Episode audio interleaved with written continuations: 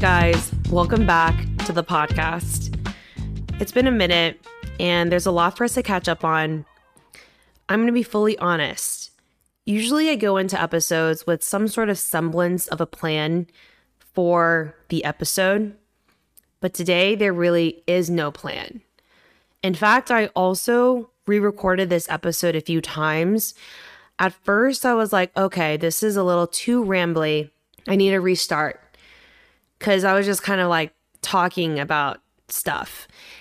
And then I would restart it, re record it, and then it wouldn't save. It would save like only one minute. And I'd be like, oh my God, like I'm slowly losing my sanity. So we're just going to see where this one goes. I'm really praying that all works out because if I have to re record this another time and hear myself say the same stories again, I will slowly lose it. And I'm already, I don't really have a lot of sanity to begin with right now. So, anyway, I'm gonna tell you guys a story about a Turks and Caicos bachelorette weekend. This was three weekends ago, and it was my very first time in Turks and Caicos. Turks and Caicos is one of the most beautiful places I've been. It's very much like paradise. If you Google image pretty beach and you go to a beach in Turks and Caicos, it's going to mimic that like in real life. I've never seen a clear, clearer and bluer water than in Turks and Caicos. The thing about Turks and Caicos though is it's very family friendly. It's very much like paradise vacation.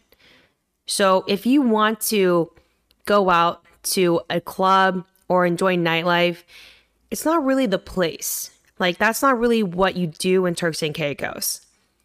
But anyway, as part of this bachelorette weekend, I was responsible for organizing our nightlife activities. So then I booked this really famous restaurant lounge in Turks and Caicos.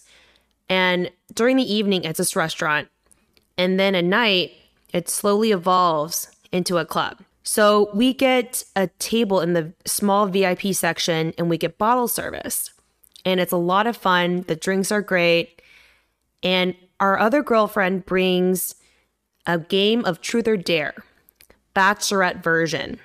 And I love truth or dare. If you know me, you know that I love games and I especially love dares there's something about me that I just don't mind embarrassing myself a little bit in public. And Truth or Dare is the perfect way to be embarrassing in a socially acceptable way. So I'm like dancing down the staircase. I'm like going up to a stranger, asking him for $10. So uh, we're doing all these like fun dares. And next to us is this table of guys. And there's this one guy there that's very cute. He's this blonde guy with tattoos. He's very fit. And we notice him because he's cute, but he's like heads down on his phone and he's not engaging with us. So we're like, whatever. He doesn't seem fun, but we're talking to his other friends. In fact, I get one of his friends at his table to sing a lyric of Just the Way You Are to Me. I have no idea how I did it. Anyway, as the night progresses, he, this blonde guy, comes up to us and he's starting to talk to us. And we're like surprised because we're like, where was this guy the whole night? He was heads down, not talking to us. He seemed really like low energy. But all of a sudden, it was like life was breathed into him. And so we're like, okay, like mildly entertained. We're also like, who is this random cute blonde guy? So we're like a little bit skeptical, but amused and he starts to play along with us. He does some dares. And then one of the dares was for him to give one of our girlfriends his number. So my girlfriend, she gets his number. She looks at his Apple ID to like get his name and stuff. Before we go home, this guy, his name is Brandon, and he was like, "Oh, do you guys want to hang out with us after, you know, this this night?" And we were like, no, like, who is this random guy? Like, we weren't really like having it. So we all go home. The next day, the girlfriend who got his number and his first name and last name. Google searched him because we felt like something was very strange about the whole situation. The fact that he was so confident and so charismatic at the end. We were like, this guy seems to, you know, mm. he's like, he feels like he's somebody. So we Google him, and lo and behold, my friends, this guy is Brandon Williams from the Manchester United soccer team. And I don't know sports, but I know Manchester United, right? So I'm like, we're all mind blown. We're all like the whole morning. We're just like fangirling. We're going crazy. We're just like, I can't believe we saw Brandon Williams from Manchester United, and he's so cute. And this is a guy that we were literally like talking to, and I've never in my life met a professional soccer player in real life. So that was such a cool, crazy experience. And we were like, oh man, we should have been nicer to him and like hung out with him after that night. But of course, we thought that he was some random blonde guy. So if there's any lesson to be learned, maybe, you know, it's not always a good idea to just judge a book based on its cover. But anyway, yesterday was also a lot of fun. I'm going to start off by talking about dinner. So, I was biking down the West Side Highway, and I love e biking. I'm the kind of girl that will fight tooth and nail for the last e bike at a station. Even if there are 10 other regular bikes, I refuse to ride a regular bike. I can only do e bikes because I prefer to have technology propel me forward than me actually putting the effort to move. So I was biking down the West Side Highway. It was fine. Then I crossed into the city. And, you know, there's a lot of bike lanes, especially when you Google Map to get somewhere, they tell you like where the bike lanes are.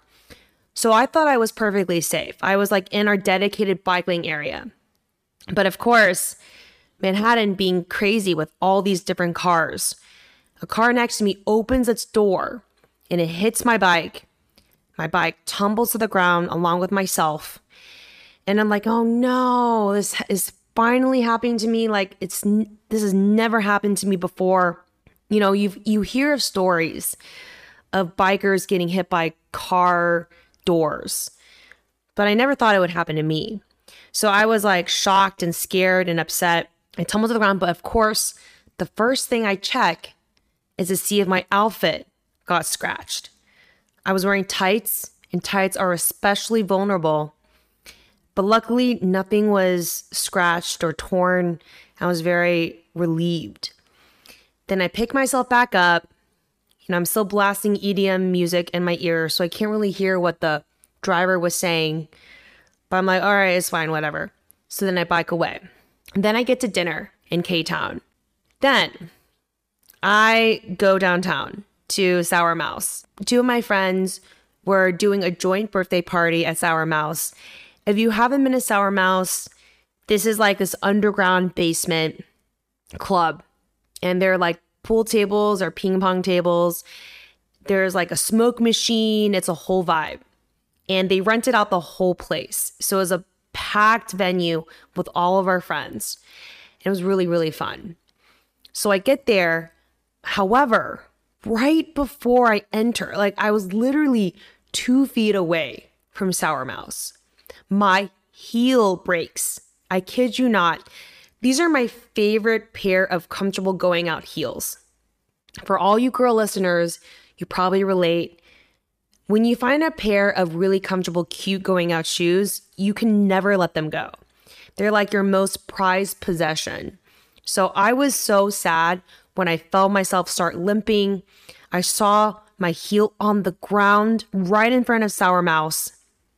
And I was like, oh my God, like, what am I going to do now? I can't go into Sour Mouse with like only one shoe intact. And then I started to think, could I panic buy a heel around me? Like, could I go into a store and then buy a pair of heels? And I was like, no, Shannon, like all the stores are closed because it's 11 o'clock. And then I was like, oh my God.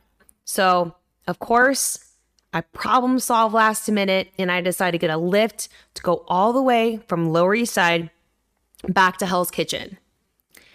And this whole time I was feeling a little anxious because I was like, oh man, like it's going to take me another hour to get back to Sour Mouse. I didn't want to miss out on any fun action happening at Sour Mouse, but it ended up being fine. I went back home, I changed into another pair of heels, went back, and I think that was like a good time to go because everyone was there. It was like I was entering right in the middle of the action. So it was really fun time dancing with our friends, getting drinks together, enjoying the smoke machine. Our friends were DJing. Alrighty, guys. Well, that's all I have for us today. I hope you guys enjoyed this episode and it was good to catch up. If you guys have any questions, feedback, feel free to DM me at No Plans the Podcast on Instagram. Follow the Spotify for more episodes. We're also on Apple Podcasts if that's your preference.